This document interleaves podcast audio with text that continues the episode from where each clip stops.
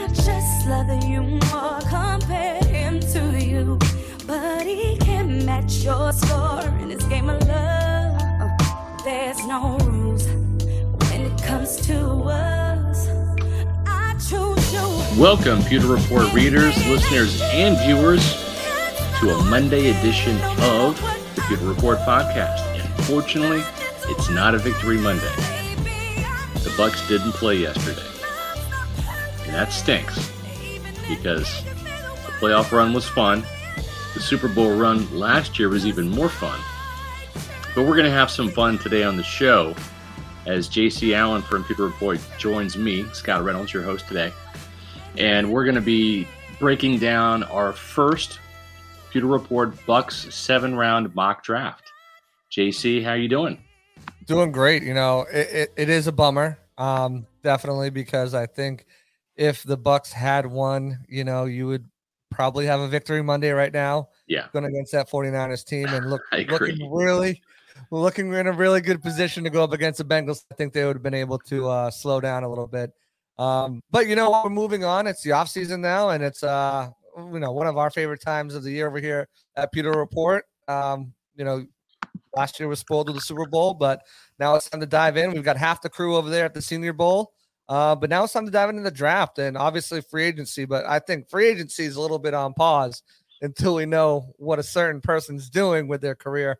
But never too early to start, Yes. start jumping into the into the draft. And here we are with uh, our first mock draft to break down. And I, I really like some of these. Yeah.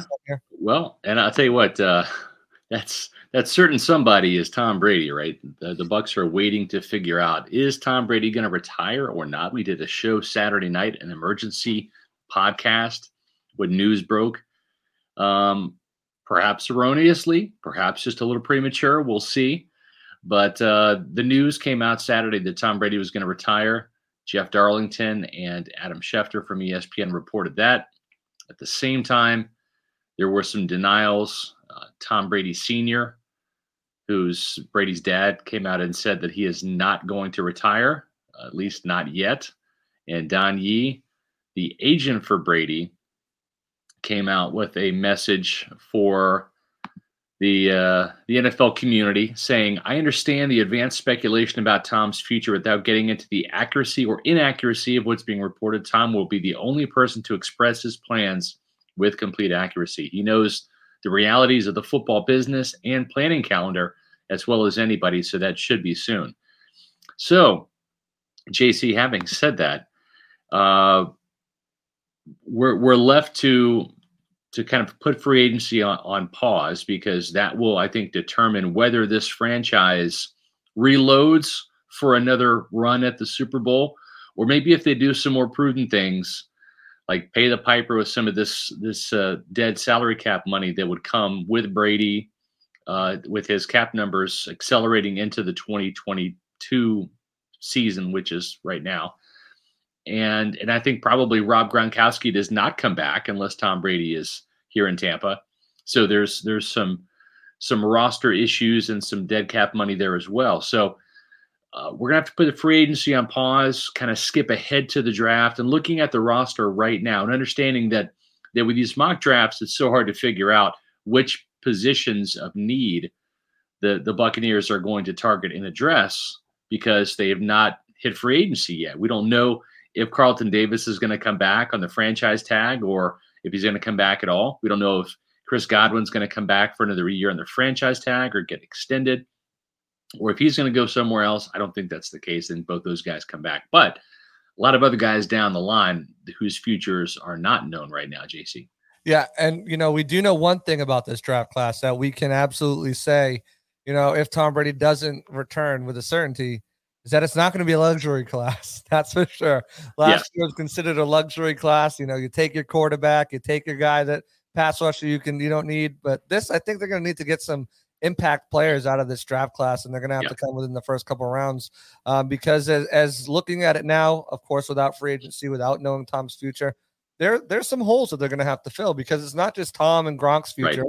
It's guys like Steve McLendon who played a big role, big Yeah. big McLendon, you know, and it, it's Ndamukong Suh. What what does he do? Does he continue? Does maybe you know I I'm haven't heard anything, and I'm just putting it out there, but does Lavonte, you know, after his injury plagued season, does he decide, you know, you know what, you know, if this isn't going this way, maybe he hangs it up. Um, so there's, I mean, I, I haven't again. There's no news saying that. I'm just throwing it out there. Yeah, Um, I, I think Lavonte comes back. I, I think he just loves the game of football, loves being a Buccaneer. Well, yeah, but the difference difference is Tom's been playing for 22 years, right? And uh, um, you know he's he's accomplished a hell of a lot more than Lavonte David and most NFL players have. So we'll have to wait and see about free agency. Um, but the one thing that we're not going to wait and, and see uh, on is is let's see which which flavor Celsius am I going to have tomorrow? Because I had the orange today, and I might have a grape tomorrow. What do you rock in there, JC? What flavor is that? jackfruit. You got the jackfruit heat. I love Yeah, it. the heat. The heat's great. You need that extra boost. It's got that extra hundred milligrams of caffeine that really gets you going. Yeah. And, uh, and and I've also got a tropical vibe, which I might partake in tomorrow as well. So as you can see, there are plenty of flavors to choose from, and that's the cool thing about Celsius is they taste great. These are great tasting energy drinks, and what makes them so great is they give you the energy, but without the sugar and without the preservatives. And what that means is real simple. It means you're going to get the energy you need without the crash later on, and that's important because before Celsius, before I, I found out about these amazingly tasty energy drinks, I was drinking other more, you know, uh, mainstream type of, of energy drinks. And I would get that little rush of energy, but a couple hours later, because of the sugar in there, I would crash. It kind of defeats the purpose. But that's the beauty of Celsius. You get the flavor, you get the energy without the crash. And uh, you can find those uh, Celsius banners on pewterreport.com. Click on those, and you'll be able to, to find out where you can get them at a store near you. Or even better yet, once you find the flavors you like, go to Amazon, buy them in bulk, and use the subscribe, subscribe and save like I do, because JC, they come right to your house, Mm. and you can save money. You can save five percent on those as well. Speaking of savings, right now, actually through today, the fast protein bars are 20% off on Amazon. Use the promo code 20FASTSTART. These are protein bars that uh, are absolutely packed with, with protein, low in sugar, and packed with flavor. I had the white chocolate cookies and cream today, and that was pretty much my lunch. Uh, it's it's filling. It tastes like a candy bar, but it gives you all the protein that you need. And the other flavor too, the salted uh, peanut caramel crunch is also dynamite. I like to rotate between those two. Both of those are uh, made by the folks over at, at uh, Fast, which is partners with Celsius. Save 20% off on Amazon using the promo code 20FASTSTART. They don't taste like cardboard like some other ones. So No, you're exactly right. Yeah. I mean, that's, I've tasted so many gross protein bars that do taste like sawdust or, or cardboard or whatever. These, these taste like candy bars. I mean, yeah, they're delicious. I don't know if I'm supposed to say that, but I mean, it's the truth. So. Yeah, we Uh, don't back anything we don't support, right? I mean, That's true. Hey, That's true. so No I doubt about it. Uh, speaking of truth, uh, Michael Hall says, SR, I don't know why, but this Brady to San Francisco thing has gotten some steam today. Even Bill Simmons has been calling for it. Can you comment about how silly this is? Yeah. Uh, the thing is, Tom Brady's under contract for next year. So he's not a free agent. He can't just say, I'm going to retire, then I'm going to go play for the, the 49ers. Uh, that's that's not how this works. And I I don't think that Brady. I think Brady's going to play for the Buccaneers. He's going to retire. It's one or the other. Um, I, I don't know what his level of interest would be in going to a 49ers team that really has passed on him twice. JC. I mean, this was a guy that grew up idolizing Joe Montana, being a 49ers fan as a California kid. He goes out there and um, you know does a workout for the 49ers before the draft, and they're not interested. They passed on him. I mean, Yeah, they're not the and- only team, right? He was a sixth round pick, 199th overall. But the 49ers passed on him. what is the guy's name that they took? He had a quote out there. He said he's he, I stopped Giovanni Carmazzi. is who they- Carmas. Yeah, yeah, he's like I, I stopped rooting or caring what about the San Francisco 49ers when they passed on me six times and took Giovanni Carmazzi or whatever his name is. He's got no, I mean, that was his childhood team. He's got no allegiance. There's plenty of players in the league who had childhood teams. The Yeah. once you go in the league is you know eh, they're just teams now. You know, there's Right. that whole fandom and allure is gone. Maybe afterwards, but for the most part, especially if you're a player who's you know had tenured uh, time at with one franchise and success with one Yeah. franchise, that becomes your your new team. You know, you root Right. you're an alumni there. It's like going to college. You're alumni there. You're a, a special player to that history, and and, you know, and plus, I mean, Tom's not going to just make a switch to San Francisco just go there. You got to think about the logistics of that. Right. Part of those reasons were being close proximity to his son in New York and etc. and Brazil and uh, you know family, and he's not going to uproot his his. He's already done it once in two years. He's not Yeah. going to uproot his family to California. So Well, and I think the other thing too is is is there was some talk that he wanted to play for the 49ers after playing with the Patriots. And quite frankly, the 49ers turned him down. They were they were going to stick with Jimmy Garoppolo. And is he the MFR? what's that? Is he that MFR?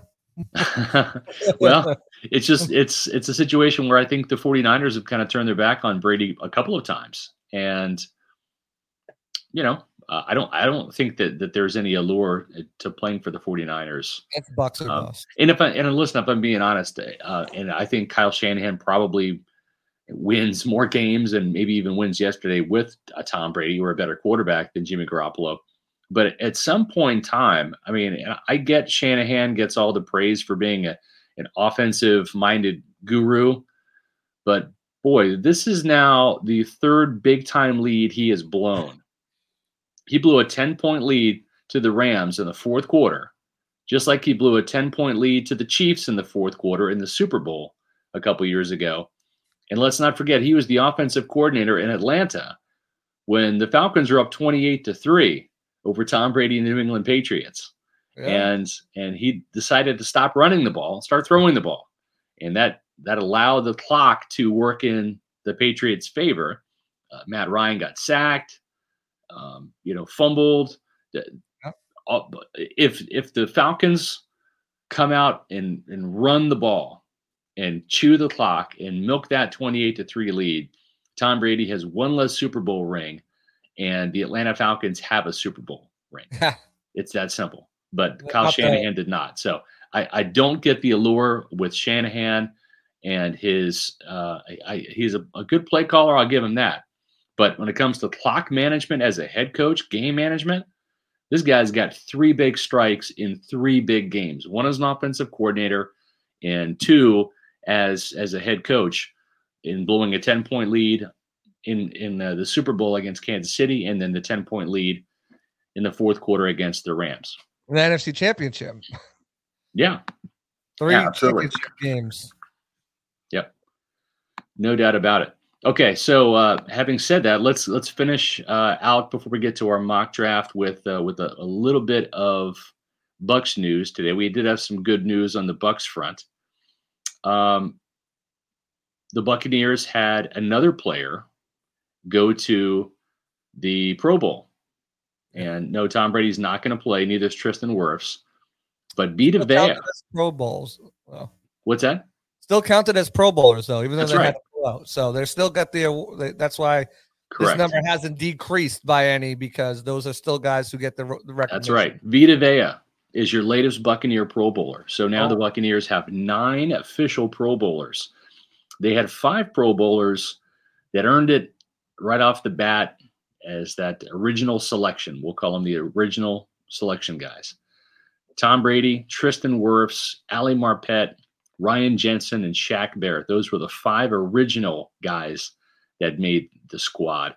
And now you've got Vita Vea, you've got Mike Evans, you've got Field. Antoine Winfield, And And our Devin- favorite. and Devin White.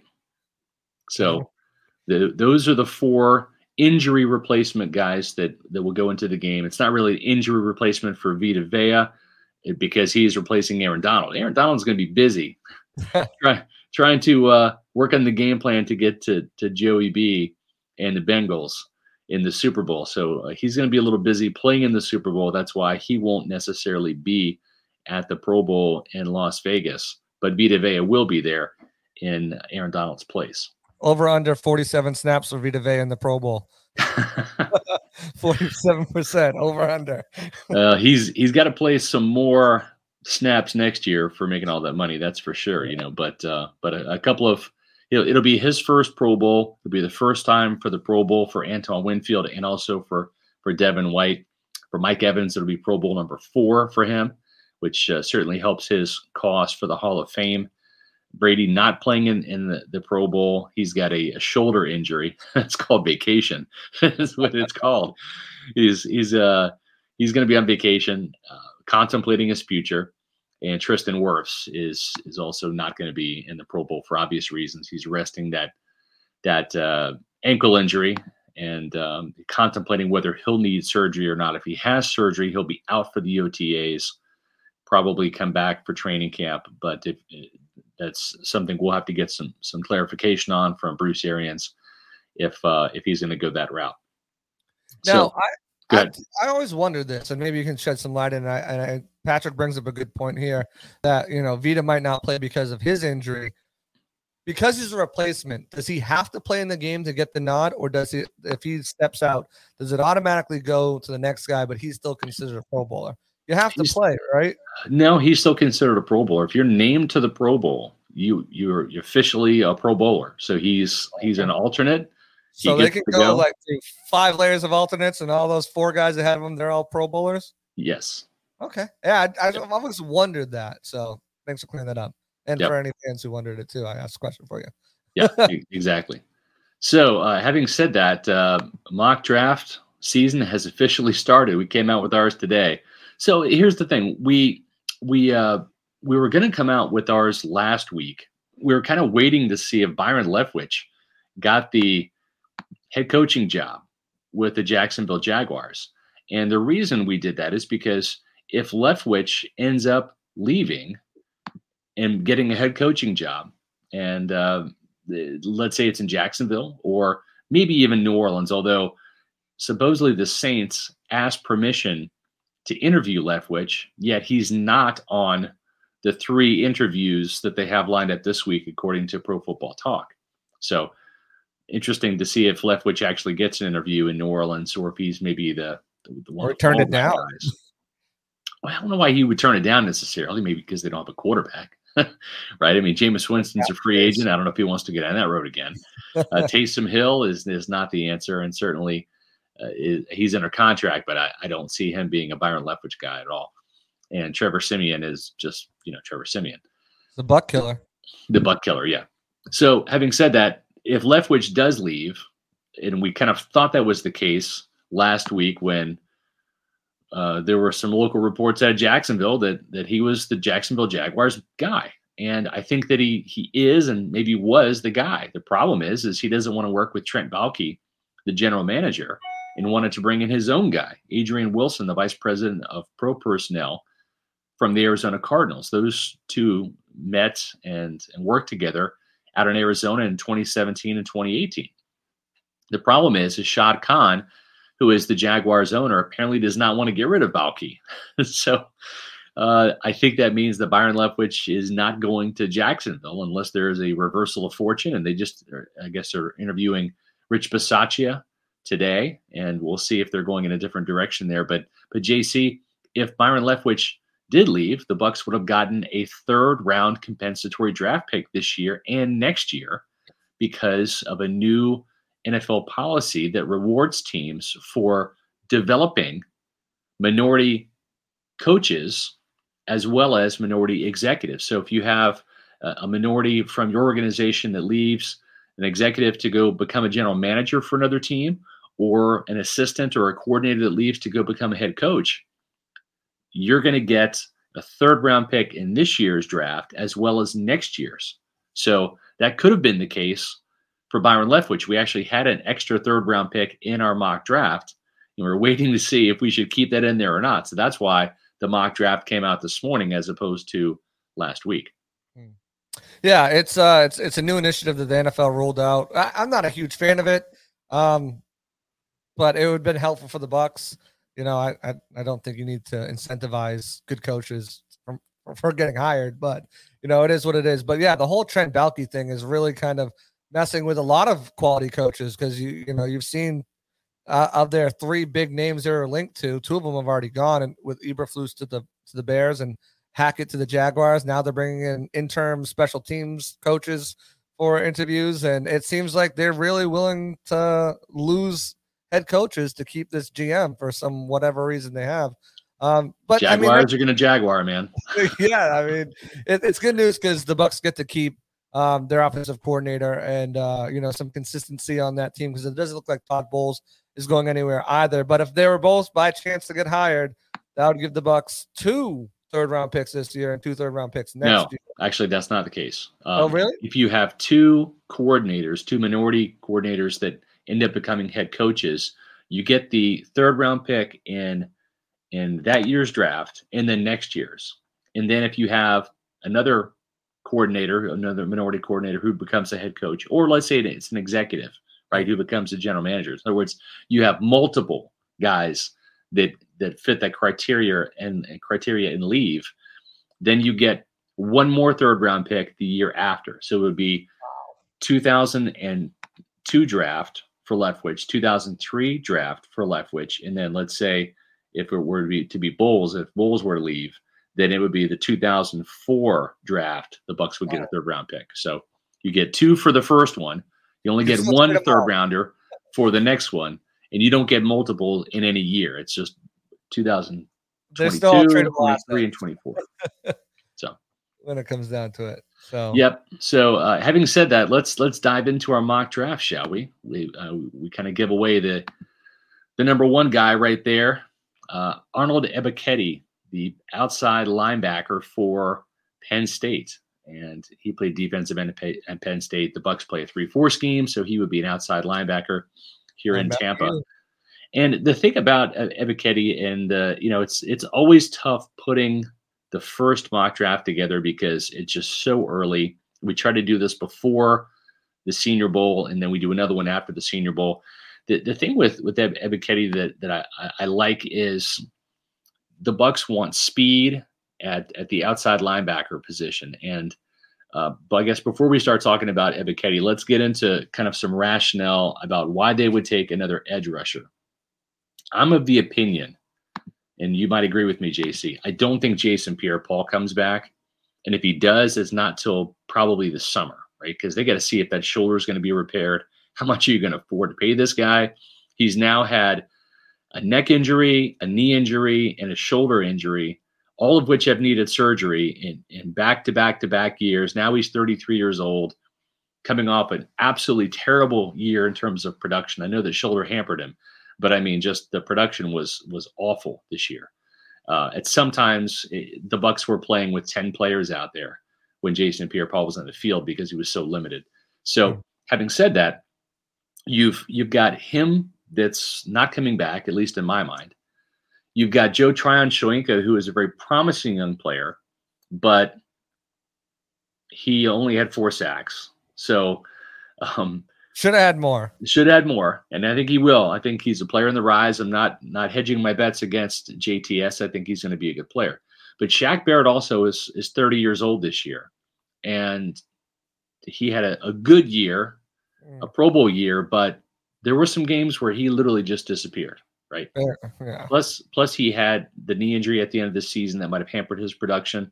We didn't see him really get to the quarterback in in the postseason. He did have an interception against, um, or down the stretch, but I I just with Anthony Nelson entering his contract year, you're going to need another pass rusher, and he's got to have speed and juice off the edge. And you know, I like Jermaine Johnson at a at a Florida State. I think he's maybe even a, a better prospect. He's going to be at the Senior Bowl in addition to Ebiketie this week. So we'll see if Ebiketie can elevate himself to a late first round pick or if he's more of a, of a second round pick. And the same thing with Jermaine Johnson from Florida State. Those are two guys we had in, in consideration for that pick. And the interesting thing is the Senior Bowl measurements just came out today, and Ebiketie was listed at 6'2, 250, which is a little bit less than his listed weight of 6'3, 256. So about six pounds lighter and an inch shorter.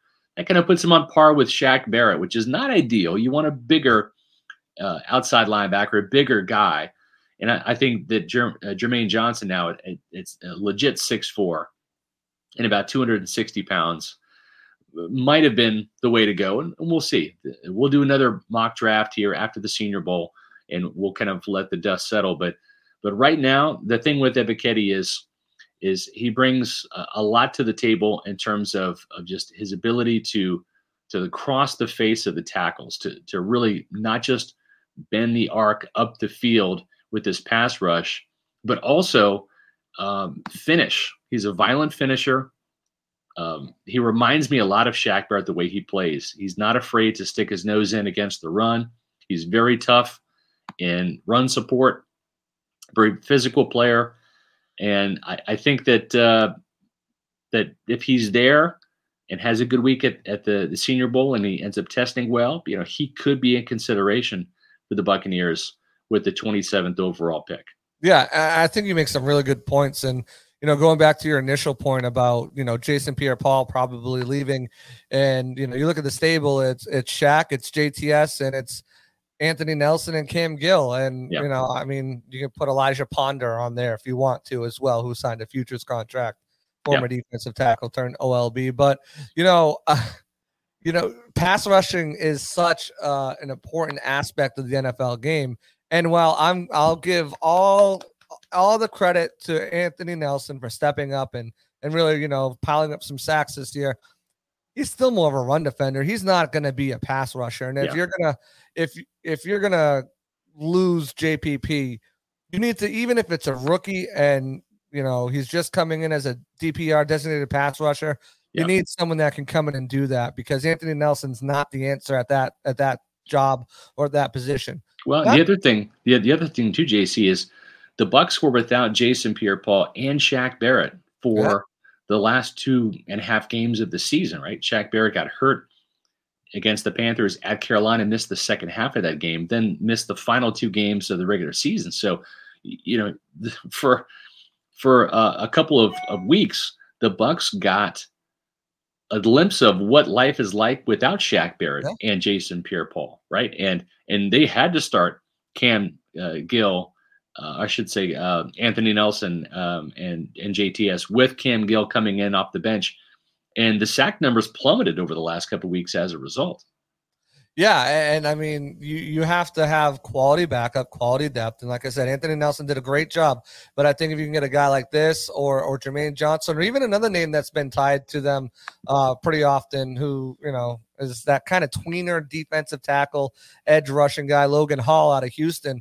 If you get one of those guys who can you know really get after the quarterback and put some pressure on him with speed, with power, I think that's what that's what you need. And it also, I mean it's so funny because everything that we're talking about now, whether it's the draft, whether it's the offseason, hinges on one guy's decision. And the sooner he makes it, the sooner evaluations. And, and I think we all know which way he's leaning, and that's Tom Brady uh, decision to retire changes the aspect because this team has constructed, I think, has a shot of really competing in the playoffs. But if you're going to get a, a, quarterback in who who's more of a game manager, who's gonna who's not going to be able to take over, if you're not getting one of these upper echelon, you got to improve the defense. You got to improve the defense, yeah. and yeah. and you got to do that. I think early in the draft, as much as I think, and I, and I see a lot of people in the uh, in the comments here are talking about splash wide receiver move. You know, get that big third wide receiver, and I think that'd be great. But if you have a quarterback who can't, you know, go through his progressions and, and find the third receiver on, on any given play, um, that's going to be an issue because of whether yeah. it's you know processor release, whether it's offensive line has a you know regression because of the release issues, whatever it is. You know, I, I think bolstering up that defense and making this potentially one of the best defensive units the league has seen um, ever, eh, or certainly the last few years, is your easiest way to potentially get back to a Super Bowl, kind of like the Brad Johnson years when you had a, a, a I mean, I mean, the, listen, we, you, you can look at at the Final Four here in the playoffs and say Patrick Mahomes, right? Joe Burrow, uh, Matthew Stafford, right? And and and Kyle Shanahan, right? With with the 49 Deebo, Samuel with the 49ers offense. Jimmy G, come on, say but the reality of it is, is it's the defenses, right? It's it's the Bengals defense that shut out Patrick Mahomes and held him to three points in in the the second half, right? It was it was the the Rams defense that ended up winning that game at the end and and and uh, you know holding the, the 49ers without an extra point. Yeah. uh, or I should say, another point after their 10 point lead in the fourth quarter and stopped them on a couple of drives. It was just as much the defense as it was the offense. I mean, these weren't shootout games, folks. These were not games in the 40s, right? These were games in the 20s, and and the, that's that's because of of the defense. Yeah. And as great great as Tom Brady was in the Super Bowl with the three touchdowns in the first half, and Gronk was with his two teddies. I mean, we saw that the star of the show was was the Todd Bowles defense holding the Chiefs out of the end zone into just nine points. So Yeah, out of if if, if you're going to go to the, you you know, I mean, uh, again, the Bucks should have stopped the Rams. Right, two plays, got them in field goal range. Matt Gay through the uprights, and all of a sudden it's the Rams, not the Bucks, playing in the NFC Championship game. So uh, the defense is definitely going to need some, um, you know, some more playmakers. The, the thing that that uh, that you have to like about um, Ebiketie is he played his first three years at uh, Temple, and then Where? was at Temple. where? Temple. That's you know Bruce Arians' old school. Todd Bowles is alma mater, right? So. He's he's a Temple guy that that slowly came on two sacks uh, back in 2019. In 2020, he was a full time starter, 42 tackles, eight and a half tackles for loss, four sacks, three forced fumbles, fumble recovery for a touchdown against US, uh, US USF. Then he transfers to Penn State as a grad transfer. 62 tackles last year, 18 tackles for loss, nine and a half sacks, two forced fumbles, and a pass breakup. He's from Cameroon. I think this guy's football is is uh, uh, his best football is ahead of him. So we'll see. As of right now, we've got we've got Ebiketie in there. Oh, and by the way, the guy can block some field goals too. He had a, a block against Wisconsin in Week One, and then blocked another kick. So So he can help out in special teams right right off the bat. To describe this guy in one word, disruptive.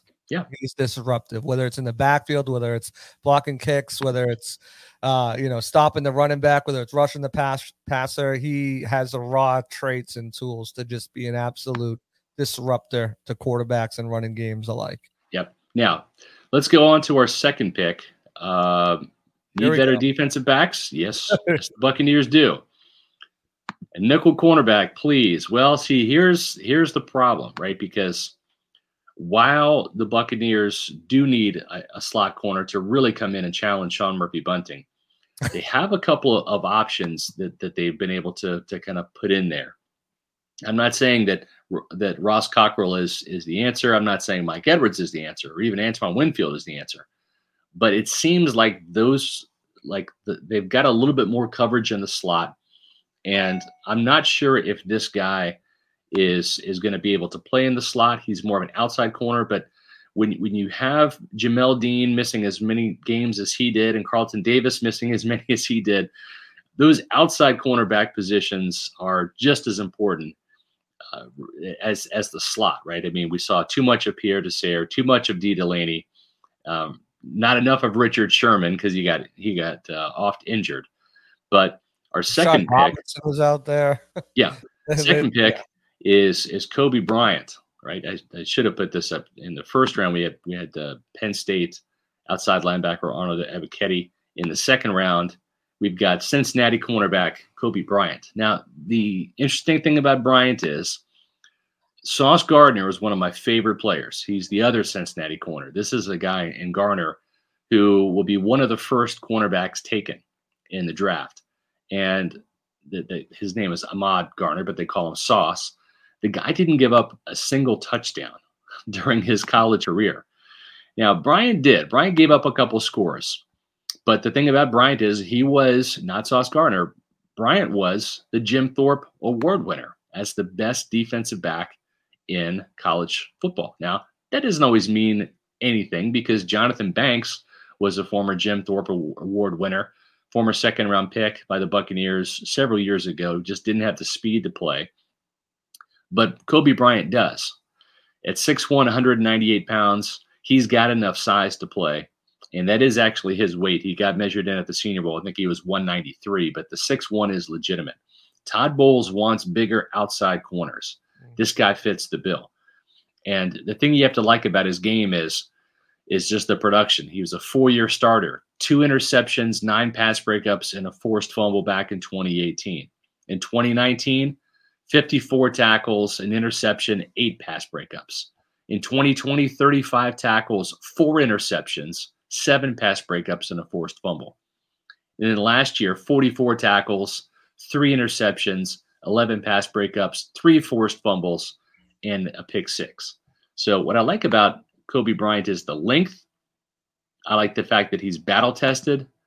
I like the fact that he was also picked on a lot because teams were were, were avoiding Sauce Gardner and throwing in Bryant's direction. And he still rose to the occasion. And he's a long corner. Can he play inside? He really wasn't asked to do that at Cincinnati, but I think he could probably handle it or at least give him a try on the inside. But having an, another outside corner, just in case Jamel Dean doesn't develop, right? We don't know if Dean is going to be worthy of re signing. He had some injury issues. He looked really good at times, doesn't make enough plays on the ball. And with Carlton Davis, he is going to stick around. But the thing is with Davis is if he gets banged up, if he misses some time like he did with the quad injury, you got to have more corners. And so it, you can't just have a guy that can only play the slot. You have to have a guy that can also play outside. And I think Coby Bryant would be a hell of a choice if he's there in the second round for Tampa Bay. Yeah, definitely. I mean, you, you want that position flexibility to an extent, but at the same time, you, you need the depth. And and while Jamel Dean looked good and finished as a top 10 corner uh, in coverage per PFF, he still has some growing pains to go through. And and obviously, you know, the best way to, to be on the team is to be healthy. And that was one of his problems this this season was was being healthy. So yeah. you, you can't rely on guys like Pierre Desir and Dee Delaney. And if you can get some outside help, yeah. that's what you need to do. You also need to get some inside help. I wouldn't be surprised if they took two cornerbacks or if they maybe looked at, you know, more packages with, you know, Mike Edwards and Antoine Winfield down there as well, especially if they do target a safety yeah. uh, in the draft. But I think corner is definitely a position that the Bucks will draft in. We saw, you know, from someone in the in the put the graphic of how many years in a row they took a cornerback. Um, they took multiple second round cornerbacks, and yeah. and they've taken. If Jason Licht's going to draft a cornerback, he it's going to be in the second round, right? Because I mean, it, you go back to Carlton Davis and MJ Stewart. Uh, you, you, go and look at uh, Sean Murphy Bunting in the second round. Um, there's just been so many cornerbacks taken in the second and third round. Jamel Dean was a third round pick it just it's that's what they do in day two is is yeah. they draft defensive backs. Now, and, I was just gonna say, I think if one guy, the the one guy that they might consider in the first round, if they are gonna take one, maybe Roger McCreary, but I really doubt from Auburn he's gonna be able to be there. He he he's a he looks like a stud. Yeah, the only problem is is he checked in undersized in Mobile today. And what I mean by undersized is he's just over 5'10. So I think just about 5'11. The Buccaneers like bigger corners, especially outside. So the days of them drafting corners that are not at least six feet tall are over. Vernon Hargreaves put an end to that. So yeah. Well, uh, then they could look for his running mate in the third round potentially, Nehemiah Pritchett, if he's still there from Auburn. Six one. He's a he's another guy who's an outside guy, but can fits in any system. Uh, played nickel star a little bit as well, and uh, I, think he, he's another guy they could look at too. But I really like the pick with Coby Bryant that that we went with here because I think for all the reasons you said, size, speed, the ability to be physical, he just fits what Todd Bowles looks like. Yeah, no doubt about it. Uh, super chat from Alex here. Saw the mock. Are we benching our first two picks? Are you saying zero starters from the draft with 24 undrafted free agents? No, I, I'm not saying that. This is our first mock draft and uh, you've got to you've got to get some players that can play right away, but also build for the future too. And as we saw, Joe Tryon-Shoyinka, he played multiple games as a starter in place of Jason Pierre-Paul, who was injured, but he also saw the field plenty as an inside nickel rusher as well. So I, I think that you you need to to look at at the, the pass rush, and you can't just assume that Joe Tryon-Shoyinka and and Shaq Barrett are going to be playing every single snap of every single game. That's just not the, the way it's going to be. The same thing in the cornerback position. Or the health. I mean, do you the the other the opposite side of that is do you want a full year if one of them goes down or half a year of Anthony Nelson? Yeah. I mean, Yeah. they can and, and the still other thing too is, is is again Sean Murphy Bunting and Jamel Dean. I, I, I would I would say to you, JC, one of those guys is not going to be here for sure, and there's a chance neither one of them return, right? So you have to start looking for an upgrade in talent. I, I like how Dean played at times last year. He also missed a, quite a bit of time due to injury, and uh, and I think they're going to sink a lot of money into Carlton Davis. He's a keeper, but there's just a lot of question marks outside of Carlton Davis at the cornerback position. You can never have enough good corners. And this past year was certainly an indication of that. So let's go on to the third round here, JC, and uh, let's let's look at the offensive side of the ball here.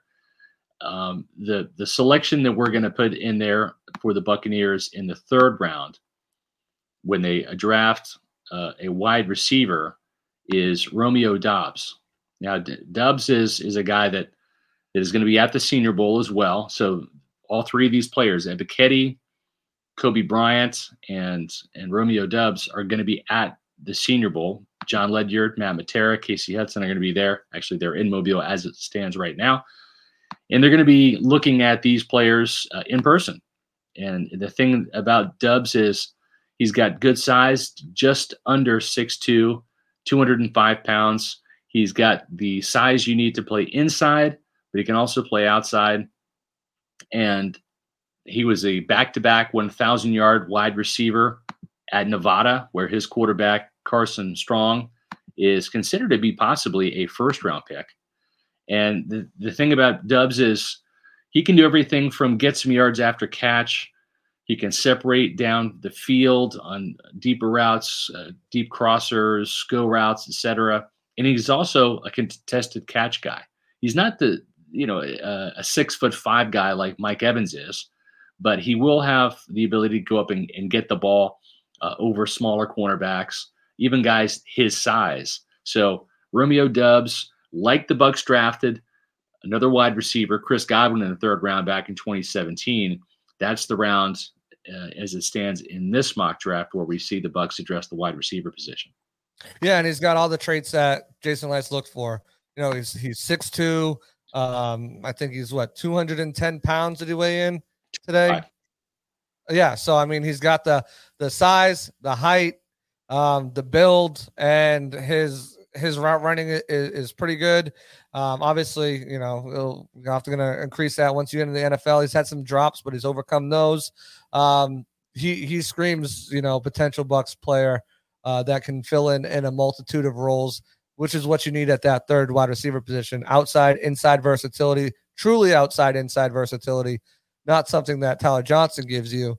Um, but that would push Tyler Johnson to the fourth wide receiver, where I think he would he would you know do a lot better served in that role, fifth wide receiver. But yeah, I think I think you know getting Romeo in here uh, to complement what Evans and Godwin give you, Yeah. no matter who the quarterback is. He's is not as fast as Breshad Perriman, but but Doubs would be the, the the receiver that the Bucks hoped Perriman would be.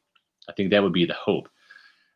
Doubs came on uh, the scene, and he's really been a four-year starter. He had 562 yards receiving as a freshman.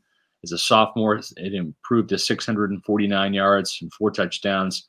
Then he had 1,002 yards while averaging 17.3 yards per catch and nine touchdowns in 2020. And then last year exploded for 80 catches for 1,109 yards, about 14 yards per, per uh, catch with 11 touchdowns. So he's been a consistent producer for the Wolfpack.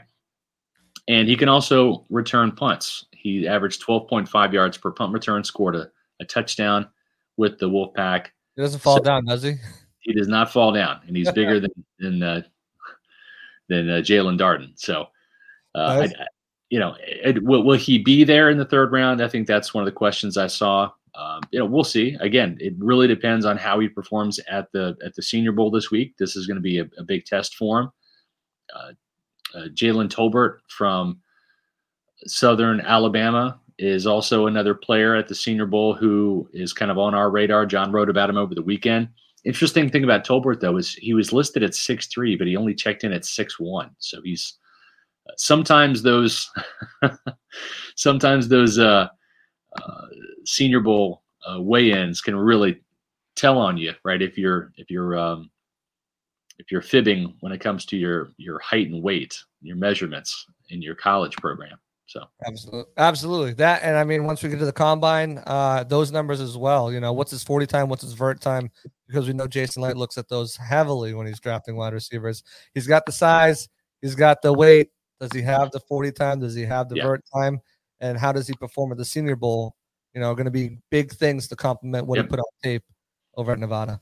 That's right. And speaking of Senior Bowl, we're going to be having a couple of shows live uh, at night, starting tomorrow night with John Ledyard, Matt Matera, Casey Hudson. They're going to be broadcasting live, doing the Pewter Report podcast live from Mobile. And that's going to be, look for it between 6 and 7 p.m. Eastern Time. I talked to John today the schedule is not exactly set in terms of when player interviews are going to be after practice. So that keep an eye on Twitter as as soon as we kind of nail down the time. If it's going to be closer to 6 p.m. or closer to 7 p.m., you can find that on Twitter. But kind of hang around on YouTube on our YouTube channel. Make sure you're subscribing to that. That's Pewter Report TV on our YouTube channel. But between six and seven, that's going to be the start time for tomorrow night's show as well as Wednesday night show live from Mobile. John Ledyard, Nat Matera, Casey Hudson with all of the Senior Bowl coverage. Uh, they are live from Mobile, so make sure you stay tuned to that. And uh, another thing you should be staying tuned to is MyBookie. All right. If you haven't had the opportunity yet to sign up, it's still not too late, folks. MyBookie goes year round, and not just football, but other sports as well. So your team might have missed a big game this year, but my bookies double deposit bonus make sure that you won't.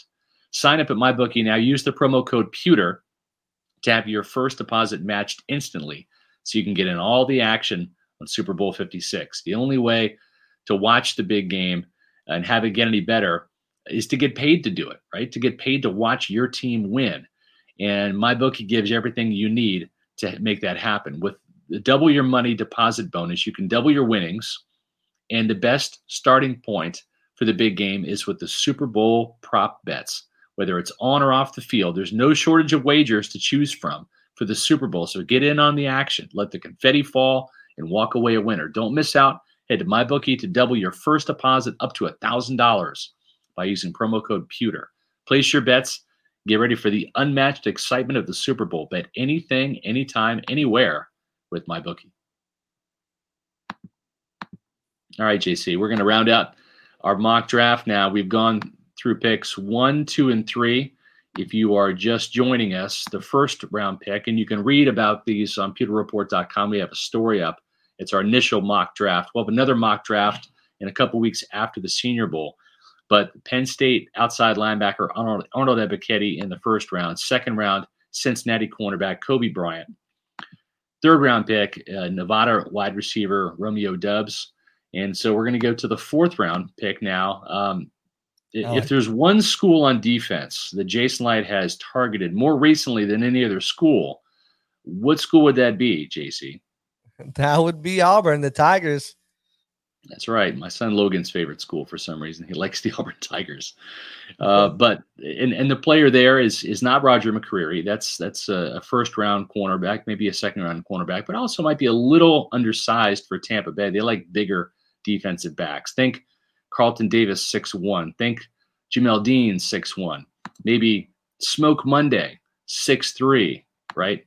So Auburn defensive back, Smoke Monday. That's the kid's name. and awesome. he's an intriguing prospect. He really is.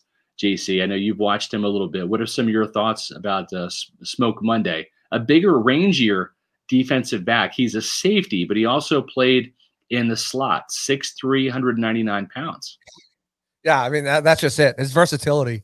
He, he I, he's uh and and you wrote about him. You know, kind of a combination of Antoine Winfield and and and um, Mike Edwards, but also a little bit of Jordan Whitehead because he, he can play in the box down there. He, he's big enough that he can be a factor in the a big factor in the run game, but he also can create turnovers. He can get after the quarterback. He can stuff the run.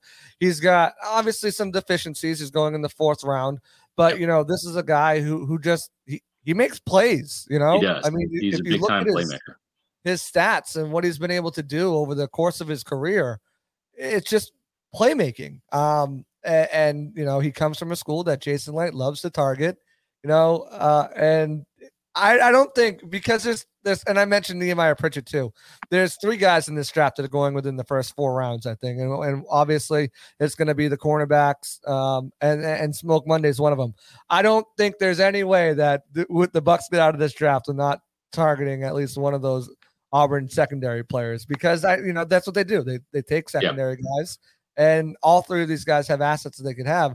But as as a team that could be losing uh, Jordan Whitehead, which I don't think they do, but they're definitely losing um, Andrew Adams most likely, who came in here as a Yeah. free, agent, signed. Well, and Everybody- the other thing too is is is Jordan Whitehead. We'll see what what type of of market there is for his services. But then you've got Mike Edwards, right? Who'll be entering his contract year Right. as well. And while on one hand he's the team's leading interceptor, right? He had two pick sixes against the Falcons.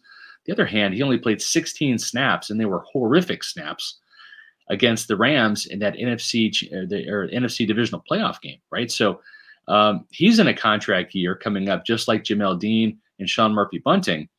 And if you're going to pay big money to Jordan Whitehead to have him stay, and you've got Antoine Winfield Jr. coming up, you know, down the pike after him. Can you afford to keep Mike Edwards? So again, you're drafting a player that you want to get in the field this year and have him compete, but at the same time, you might be uh, drafting a guy that is eventually going to take Mike Edwards' a spot, you know, or maybe Jordan Whitehead's. But you mentioned the playmaking 171 tackles in his Tigers career, eight pass breakups, five interceptions in his career. He had three defensive touchdowns for the Tigers, including a key pick six in Auburn's 48 to 45 Iron Bowl win over Alabama in 2019. Who was the quarterback then? Was that um, was that 19? Was that Tua? Yeah, I think it was Tua. Yeah, Tua, right? it was. Either, he- yeah, a, Yeah, and then he, uh, he had a, a 100 yard pick six against Tennessee. There was also a, a huge play in a 30 to 17 win. So this is a, a, a player that has really, um, you know, been a, a playmaker against the pass. Again, eight pass breakups, five interceptions over his careers. But he is also playing out of the slot. He's got six sacks and a forced fumble. Plus, he had 17 tackles for loss. So that's an impressive number for a defensive back. So. I, I like the fact that he really is a versatile player. And when you look at Todd Bowles' defense, how they use those safeties, especially whether it's in the slot playing corner, blitzing them off the edge, uh, playing them deep, that's kind of what you're getting from Smoke Monday. Uh, when you when you look at at his his breakdowns in 2020, uh, let's go back to 2019. He played 91 snaps in the slot, 18 at corner, 99 in the box, and 117 deep. Okay. In 2020, he played 197 snaps in the slot, 226 in the box, and 263 deep. And then last year, he played 198 snaps in the slot, 252 snaps in the box, and 293 deep. So you're getting a corner, or I should say, a safety that can play like a corner in the slot, they can play like a strong safety in the box, and do the blitzing and, and the tackle for loss thing that Jordan Whitehead does. And he also has the range and size and the playmaking ability to play some center field for you, like Antoine Winfield. So just an incredibly versatile player all the way around. And uh, you know, we'll we'll see if if if he's there in the fourth round, he might even be a player the Bucks might have to consider on on day day two. Yeah, yeah. I mean, he- he's got. He's got everything you're looking for. I mean, you, you give yourself an insurance policy. You give yourself a dynamic playmaker. You can play some special teams as well. Um, and, you have a need. At, if you do bring back Whitehead, you have a need at fourth safety. You get him in the fourth round, absolute steal. Let him develop behind.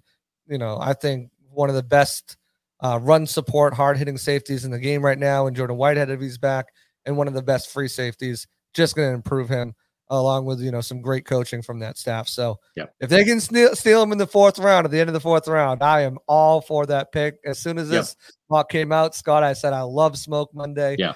um, I, I just love the pick.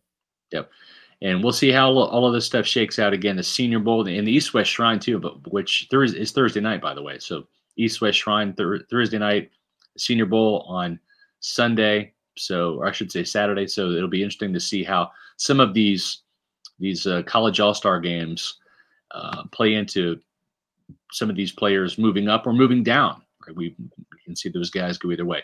Yeah. And then round five, they're going to go with running back Rachaad White out of Arizona State. Now, this is an interesting player because when you look at, at, Rachaad White, and right now the Buccaneers, they have technically two running backs under contract, right? They've got uh, Ke'Shawn Vaughn and they've got Kenjon Barner. Those are the only two running backs that are under contract. We expect them to lose Ronald Jones. We also uh, are not sure about Leonard Fournette if he's going to return and, and how much his asking price would be. Even Giovani Bernard, not sure if he's going to return or not, especially if Tom Brady doesn't come back, right? So they're going to need a, a running back. And what do running backs have to do in Tampa Bay to see the field, JC? Got to have hands, got to pass protect. That's right. They got to be factors in the passing game. And and that's exactly what this guy brings to the table. Uh, Rachaad White's an interesting player because I've watched some of his highlights and I've seen some of the games that he's played in. And I don't know if he's if he's actually fast or looks fast. Because um, sometimes he looks like he's slow, like he's just gliding. But you could kind of say that about Le'Veon Bell. You can kind of say that about Leonard Fournette too a little bit. They're they're not the fleetest of foot, but yet they're patient guys, solid vision, and and not great speed. And, and that's kind of what Rachaad White has. But he's a bigger back at six foot. They list him at six foot two, but he actually weighed in at the Senior Bowl. He's another Senior Bowl guy at six foot even, 210 pounds. But he's a bigger running back, a little bit of an upright running style. Again, will kind of remind you a little bit of, of a smaller version of Leonard Fournette.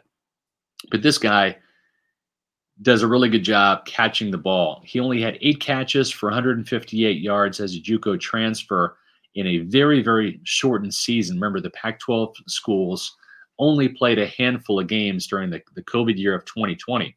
But he had eight catches for 158 yards. He averaged 19 yards a catch and had a touchdown. In addition to averaging 10 yards a carry, 42 carries for 420 yards and five touchdowns. Then, and he was a JUCO transfer. So then when he really became the workhorse back for Herm Edwards, Arizona State Sun Devils team, he had a thousand yards even and 15 touchdowns as a runner, averaging 5.5 yards per carry. But then had 43 catches, JC, for 456 yards. That's a 10.6 yard average and also a touchdown. So this is a complete back that can really do some damage as a runner and as a receiver. 16 combined touchdowns. There's only 17 players that rush from in the country that rush for more. This guy, yeah, I mean, he's um uh, the problem with him, and the pro- the problem here is they're gonna we're gonna find out what he's about at the Senior Bowl. I, yeah. I, I like I I have a hard time thinking that he might be able to last to the to the fifth round after this weekend, but he just has good vision. You know, he he can hit the hole with some authority sometimes. He he actively seeks out pass rushers when he when he's um, protecting the quarterback. He's not waiting for them to come to him. You know, he he shows traits of potentially being a, a three down back in the NFL. He's obviously got the size. He's obviously got you know the running ability, the receiving ability, um, and, and he's he's not afraid to get his, his nose dirty in the blocking game. So it's it's gonna, you know, and he's tough. He's tough as yep. nails. I mean, there's been multiple plays where you know he's not taken down on the first hit. It takes right. Multiple guys, and he's dragging guys, and you know, I just think if the if the if the Bucks are going to wait to grab a running back later in the draft, and this guy's here in the fifth round, it's a steal. It's a steal and a half. And uh, I, I think he could be a huge, you know, this is one of those things that Ke'Shawn Vaughn picks where they thought Ke'Shawn Vaughn, you know, was going everyone had him in a, at, as a fifth, fourth round yeah. guy, and they took him in the third. This is a guy who I could see just because of, and credit to SR, you know how good he is at picking these guys out that fit the Buck system. You know, this is a guy I think the Bucks could say, hey, this guy is it really fits our system well, fits what we're doing well. Leonard Fournette is gone. and they could they could take him in a higher round. They could for sure. If you Yeah, get it's it's really going to depend, I think, uh, for how fast he times. I wouldn't be surprised if he's a four five five guy, right? I mean, he, Yeah. he does not look that fast. Maybe it's sneaky speed, but you don't have to be a burner in the NFL. You just have to be able to slip tackles, break tackles. You just you don't see the 80 yard touchdown runs, right? You, you do see that in college, but not at the NFL level. And you need to have some acceleration, but you got to be able to slip tackles, break tackles. This guy can do that and catch the ball at, a, at an incredible uh, rate as well. especially in this offense too, where it's so pass heavy. You know, if you can, if you're breaking chunking off 5.5 yards per carry every time, you're, you know, they're gonna be, they're gonna be loving that. You know, so the fact that he can make some, you know, guys miss and and take it to the house, uh, you know, here and there, like that's an added bonus. But Yep. there's always that's why you get change of pace backs and get those speedy guys who, if you need a burst, you know, you, you give it to that guy, you open up a big enough lane, and and there Yep. you go. But I think this guy nail on the head, Scott, with this pick. Loved it. Well, I appreciate that. And if, if you love Pewter Reports uh, and, and you have not given us a super chat and you're looking for another way to, to do that, you can donate today. I heard that we had a $500 donation, JC, today. Thank you. $500. I'm not sure who that's from. I need to find out so we can give that person some credit. But uh, we appreciate all the super chats we've gotten all throughout the season, and um, and and even we've got a couple today. But we have another way that you can give to Pewter Report. Think about it like an as as an internet tip jar, right? If you like our content on pewterreport.com, if you like these podcasts, go to pewterreport.com backslash donation. You can sign up to donate. A one-time donation as little as ten dollars, or up to five hundred or, or more if you want to. Uh, but we also have monthly donations where if you would like to sign up and be a monthly donor to help support our efforts here at Pewter Report, uh, we have some real expenses like making sure we have people at the Indianapolis Scouting Combine coming up next month, and and we've got three members of our staff at the Senior Bowl, right, incurring some real expenses to bring you that coverage. But this is a way that you can help Pewter Report on a monthly basis for as little as three dollars a month. We also have five and nine dollar options uh, as monthly donors as well. So if you're inclined, visit pewterreport.com backslash donation, and um, and you can drop your internet tips in our internet tip jar over there. It really, it really helps us out to be able to do these things, and also, you know, one thing that we are adamant here at Pewter Report is we do not want to be put putting any of our content behind a paywall. You Yeah, know, you gonna happen. guys deserve this news. You guys deserve this coverage, and that's just a way of helping us be able to give you more coverage that you deserve. Anything you see, Absolutely. I mean, it got Paul a brand new mic and headset, you know, to give him better um, opportunity to to do the in-game live stuff, and when he comes on here. So anything you guys want to do to help, Oh yeah, it all goes to travel expenses. We put the money right back into equipment for the podcast to to make them uh, bigger and better for you guys. So uh, it, it's it's really like you're you're investing in the Pewter Report podcast, and you're investing in in PewterReport.com, our website. And we greatly appreciate it. Let's round out our final selection here. The Buccaneers do not have a sixth round pick this year. They will have, I would- suspect, a compensatory pick probably and that we'll see where that shakes out. But as it stands right now, the Bucs have six picks in the seventh, um, in the seven rounds. Not having a sixth round pick, they traded that to Philadelphia. So their final selection is at the end of the seventh round, and that's going to be a, a very big tight end who is really turning some heads at the East West Shrine Bowl, and that's Virginia tight end Jelani Woods. Woods is a big guy, right? There's there's a this is a really good draft for tight ends, JC. Yes. Buccaneers very well might need some tight ends because Cam Brate is the only one under contract right now, if you count uh, Codey McElroy, who's a practice squad player. But Cam Brate probably going to have to restructure his deal if if he's going to come back. He's 30; he'll be 31 this year. Like And 6.5 Rob, million too. I mean, yeah, yeah, right. So it's- Nah, OG, OJ Howard, ball on third down. You know, you're not a six point five Yeah. million Yeah. dollar player. OJ Howard probably getting a fresh start elsewhere.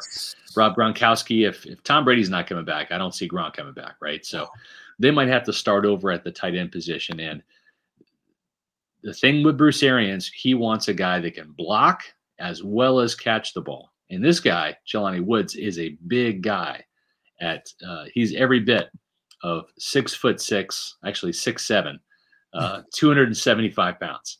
So he is a big uh, tight end. Actually started off as a wide receiver, then grew into that that body at Oklahoma State, where he didn't see a lot of action for the first three years of his career. He averaged 17 yards per catch, seven catches, 120 yards, two touchdowns as a freshman. As a sophomore, 16 catches, 112 yards, and a touchdown. In his last year as a junior at Oklahoma State, eight catches, 129 yards, a 16 yard average, and a touchdown, but then blew up at Virginia as a grad transfer, 44 catches for 400 and, I'm sorry, 598 yards, 13.6 yard average, and eight touchdowns. So this guy was a big red zone weapon for the Cavaliers. Had some really big games for them and is a really good blocker. He's turning some heads. I doubt he's going to be there in the seventh round. This is probably one of those yeah. those wishful thinking selections. Uh, uh, because now the thing is, th- this is a very very deep tight end draft. So this is one of those positions that not every team prioritizes. It could be a situation where just because there is so many good tight ends, it could be a bit of a luxury position. Sometimes you see running backs, tight ends slide in the draft as a result. Uh, so I, I, think it's a situation where he might not be there in the seventh, but the Buccaneers, if they like Jelani Woods, they might have to use a fifth round pick to get him because it's such a late yeah. pick. Yeah, I mean, he, he's definitely been turning heads. I mean, you know, he's he's definitely a willing blocker, obviously getting better. The problem is his size, right? Six seven, it's hard. These guys getting low on him. He's got to uh, he, he's working, you know, to pad level, right? It's, it's yeah, leverage. And body and body positioning as well, you know, um, because he's got such a big frame. But man, he's got some soft hands near the red zone. So I mean, he'd he be does. a great pick. But I mean, you just hit the nail on the head too with tight ends too. If it's not this guy, there could be another tight end that drops to a pick, and there's also the maneuverability factor. If they do move back and gain more picks, etc., whatever. Um, you know, there, there might be a guy they could target. I mean, think about last year with guys like Brevin Jordan who fell to the yeah. fifth round, and a guy like Rhamondre Stevenson and Kenneth Gainwell, who who running backs who, who fell. So I mean, there's yeah. always that opportunity, which is good for the Bucs. So I mean, if Jelani right.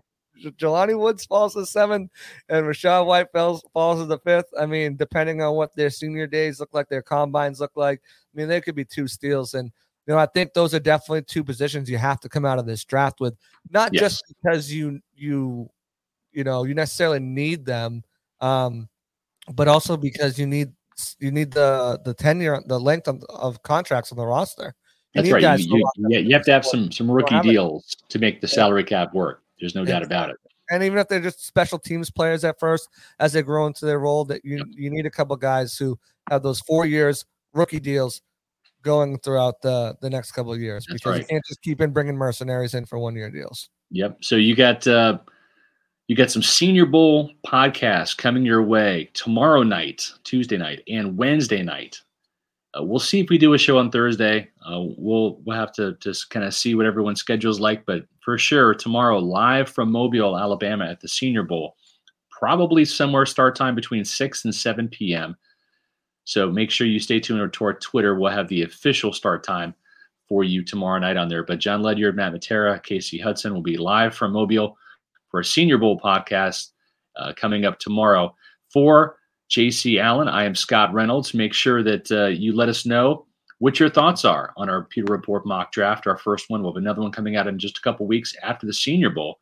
So for JC, I'm Scott Reynolds. We'll see you uh, next week as John and the gang will be doing the podcast for the rest of this week. But we'll see you next week on another edition of the Pewter Report podcast. Out.